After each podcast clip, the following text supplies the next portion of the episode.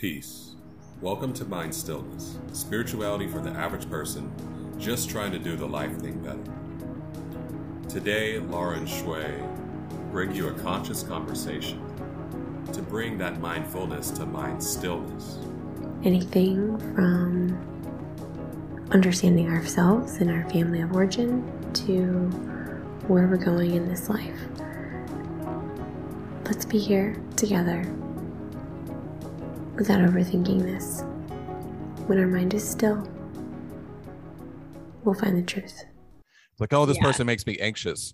And then even kind of on another sense of it is like, some people actually aren't anxious at all. They're just empathic in sampling anxiety from others, and they don't have enough of a connection with themselves that they don't know that what they're feeling is actually the feelings of other people, and they put it on themselves, and through mirror neurons in their brain, they they they then embody these traits and then become anxious because they're around anxious people, not understanding that's what's actually going on. I've personally been through that journey, like, and I, you know, you know me, I'm still actively working on that all of the time, um, with different rituals and cleansing and energetic standards and everything, because I am, you know, uh, um, self-declared or whatever, self-diagnosed empath. I just thought I was really sensitive for a long time, and then I actually started looking up like empathic abilities, and there's a lot of different empaths, but yeah, I mean, and so there's like a, you know, in summation, I heard this a long time ago from somebody who like is a psychotherapist specifically for empaths, but, you know, to make it like very layman, they they said, before you diagnose yourself um, with depression and or anxiety, make sure that in fact you are not surrounded by assholes. And I was like, yeah, like, that is like the easiest way to say it. Like, who am I, who am I spending time with? Because I feel fine when I'm by myself. Like, what's going on here? So yeah, yeah, that that's a huge thing though. Like, when you look at, you know, culture or what Instagram has done to our psyche, um, it's just like really increased this keeping up with the Joneses and put it into the palm of someone's pocket. Like, one of my, I won't even call favorite things to do, but one of the things I do a lot is mm-hmm. when I'm in a space, I watch people yeah. and see how long it takes for someone to pull out their phone. Mm-hmm. And you could tell when it's like they're doing it because they don't know what to do. They're a little anxious and they go for a little dopamine hit, even though they might not know what they're doing. And it's like, oh, they're in this beautiful place. Da, da, da, da. You get, you see one of these, you see like, look left, look right. Yeah. Kind of fret. Uh, yeah, I'm not in conversation with I don't know how to just sit here with myself. What yeah. can I do to distract myself? Yeah, I mean, I we're on some level we're all guilty of that if we participate. Oh yeah, you know, oh, in yeah. having social media or iPhones, or even if it's email or text messages, it doesn't even have to be social media. But yeah, I mean, I get it, and I've noticed myself like I, and I've noticed this for years, right? Because social media has evolved, but it's been around for like a decade or more. um I feel better when I spend less time, you know, aimlessly scrolling, and when I actually connect with people in real life, like they're like, oh well, this is what I've been up to, you know, I posted it, and I'm like, I don't care, like I want to talk to you about it, what what you're doing in your life, like as a human, you know. So oh yeah, that's a huge thing, is like, and the, that's the thing, the way these apps are designed are to actually make you anxious and depressed, because we're anxious and depressed, you get reactionary and then you buy shit. Like, people forget that these social media platforms are not social media platforms.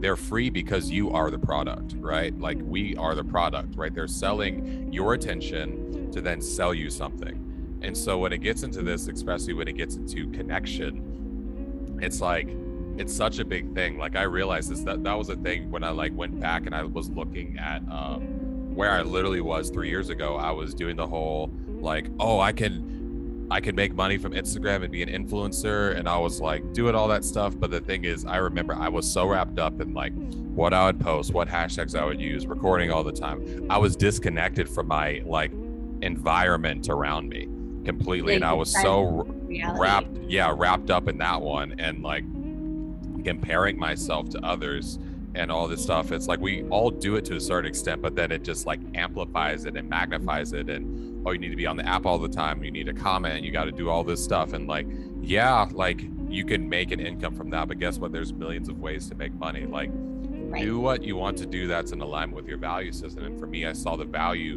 in human contact and understanding and starting to have that boundary to see social media as a tool, see Instagram as a tool, as a business platform, not as a way to connect. Or, yeah, did you see my post? Actually, no. Can you tell me about what's going on in your life without like, and have a conversation with me for five minutes without looking down at your phone and sending a text message? Like, they can wait. Yeah. You know, like, like totally. Well, I mean, you like I read an article one time, and it was years ago, and it was saying like our generation has become a generation that no longer lives in the present reality. We live through anticipated memories slash content. And yeah, it was. Can you expand like, on that? Yeah. So basically, you know, when you're like thinking about what you're doing, and then you're like, oh, I should put this on my social media, then you're you're not living through the moment and these, you know, sensory exploration of like where you actually are with your own eyes and ears and, you know, sensation. You're anticipating a memory or anticipating content through your screen. Like, you're no longer actually living your your it's almost like you're a marketing guru for your own life, because you're like, well, then I have to think of a caption, and then I have to think of like who I want to share this to. And like, there are a lot of analytics that we go through and just posting something that, and it maybe not even take that long, but subconsciously we're thinking about it while we're somewhere of like, what's going to be the perfect picture. Granted, yeah, of course, sometimes it's off the cuff and you don't have to think about it, but then it's out there, and then you're responding to people asking where you are, what you're doing, or, you know, it's a whole thing. So it's not just like point, shoot, click, you know, and then post. Like, it's never really like that. There's a lot of interaction that goes into it from a personal perspective, and then you're putting it out there to something. Like, nobody has a prideful account where they're like, I have no followers and it's just for me. Like, that's out there, of course, right, for people to keep a catalog of their things that they've done. But the the point of it, and that's why it's called social media, is to get that um, engagement, right? And then to get the likes and the follows and all the crap it is now. But to have a caption that is creative and enticing, or, you know, and then it became very personal experience depending on what platform it is. But yeah, so when it said, we're living life through anticipated memories. Um, I see that more now and now, more now than I have even probably when I read it, because I think of people that go to events specifically just to capture the content for their social media, then actually like being like, oh my gosh, I freaking love this band. I just like, I'll leave my phone at home so I can be fully immersed. Like, who says that? Like, you know, I would love to go to a concert with somebody where they're like, no, I don't even know where my phone is. Because honestly, I'm like that, like a lot. When people are like, where are you? I'm like, I don't know, my phone's somewhere. Or like when I'm at a friend's house, like, I'm like, I don't know where my phone is. It's in my bag or something, you know, so. Yeah, that that's a huge thing. Like, it's interesting. And even as, you know, my time as an artist, and that's why uh, actually when I was playing shows, it's called uh, Sofar Sounds, because from- Oh yeah. Yeah, from like musicians and stuff like that, it's like when you went from a time of people actually making eye contact with you to like having this in your face, yeah, and just lights. And it's like, why are you watching a concert through a screen that the sound quality is going to be dog shit when you listen to it anyway?